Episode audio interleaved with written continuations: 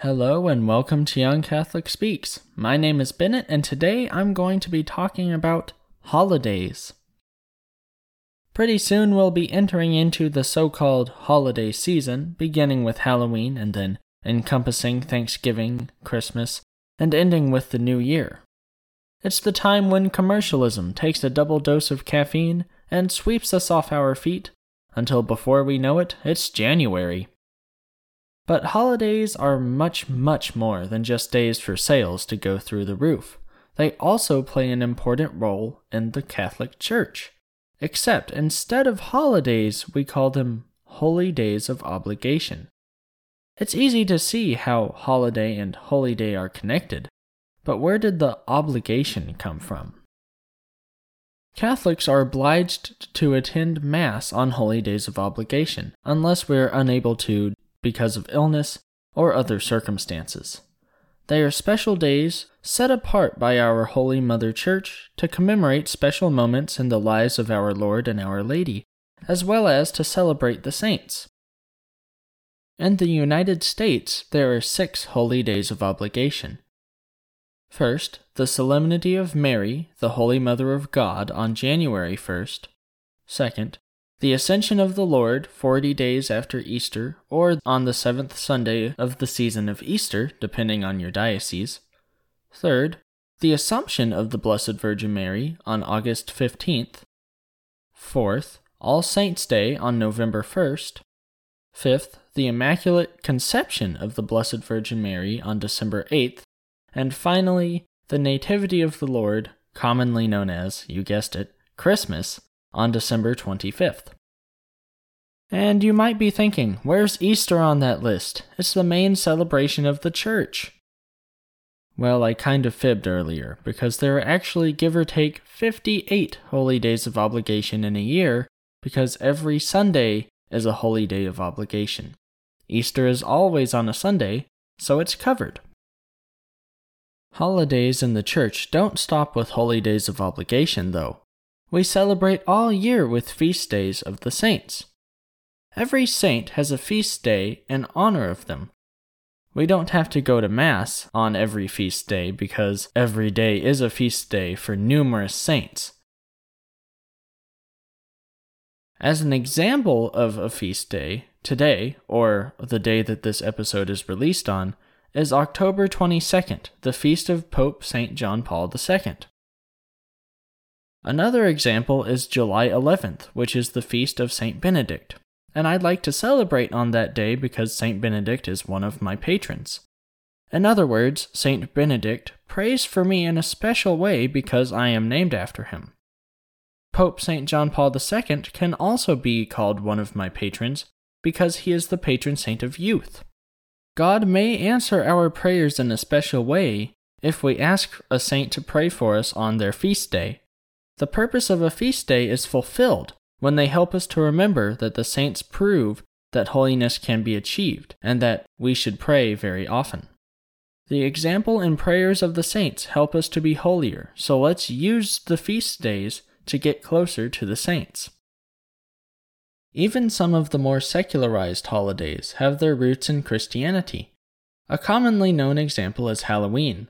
There are numerous legends as to the origins of Halloween, but it is certain that the name comes from a shortening of All Hallows Eve, which is just another way of saying the evening before All Saints' Day. Other obvious examples are St. Patrick's Day and Valentine's Day, which are on those saints' respective feast days. This last example might surprise you, though. Groundhog Day has its origins in Catholicism. February 2nd is the feast of the Presentation of the Lord, also known as Candlemas.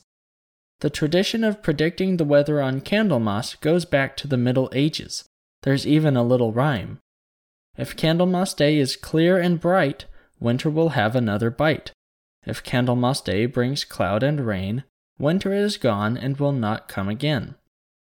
It's probably just as accurate as the groundhog, but it's still fun to know that people take part in a Catholic tradition without even knowing it. Now it's time for the big question Why do we have holy days of obligation and feast days of saints?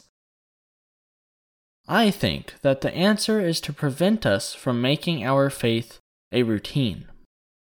Going to church every Sunday is great, but it can quickly become just part of our weekly routine, something that we can do without really thinking about it, and then move on to the next task.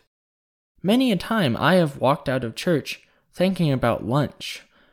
Holy days of obligation throw a wrench into our weekly routine and make us make a point for God and be witnesses to our faith, even if it's only a handful of weekdays a year.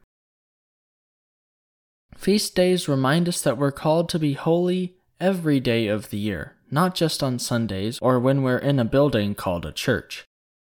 For school this year, I am taking a physical education class, and I promise that this will eventually make sense.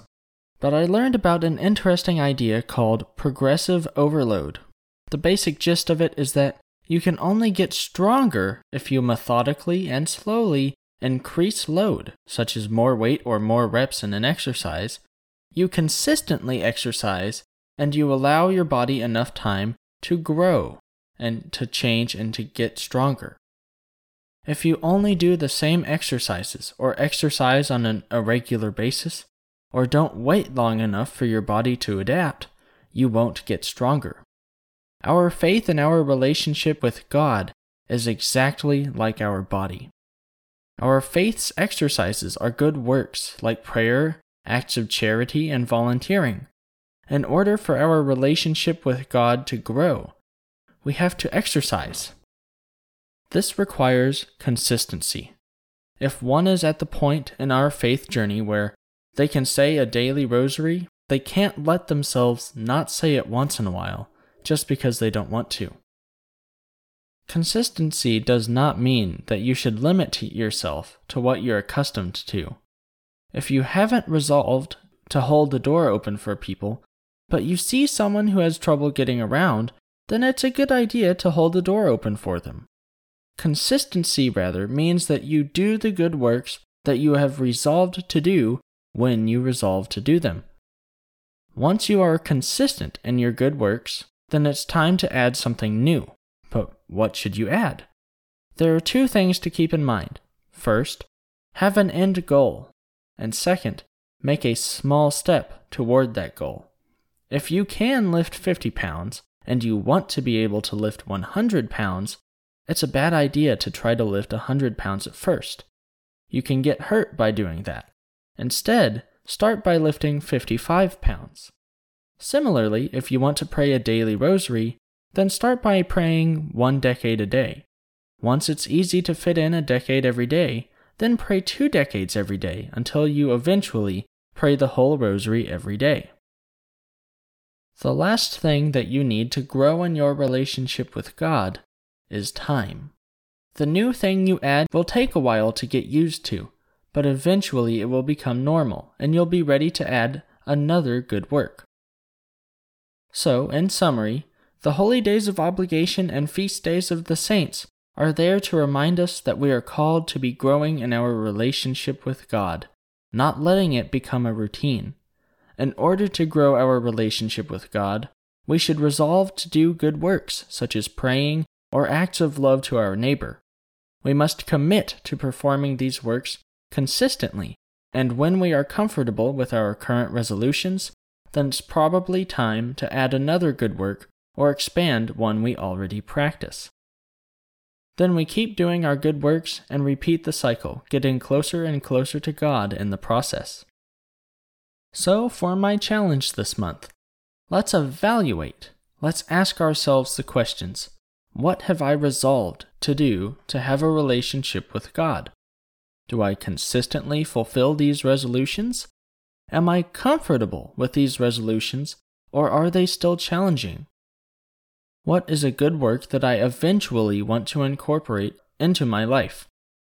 What small step can I take to get closer to that goal when I am comfortable with my current resolutions? Some examples of a new resolution are to add five minutes of prayer time to your day, or to attend Mass on the first Friday of the month. Just make sure you start out small because trying to do too much can do more harm than good. And when the holiday season drops us off at the new year, maybe we should evaluate again and make resolutions to get closer to God. And that's the episode. Thank you so much for listening. If you liked this episode, please share it with someone else and check out my other episodes. You can easily do both of those by going to youngcatholicspeaks.podbean.com. Again, thanks much for listening, and I'll see y'all next month.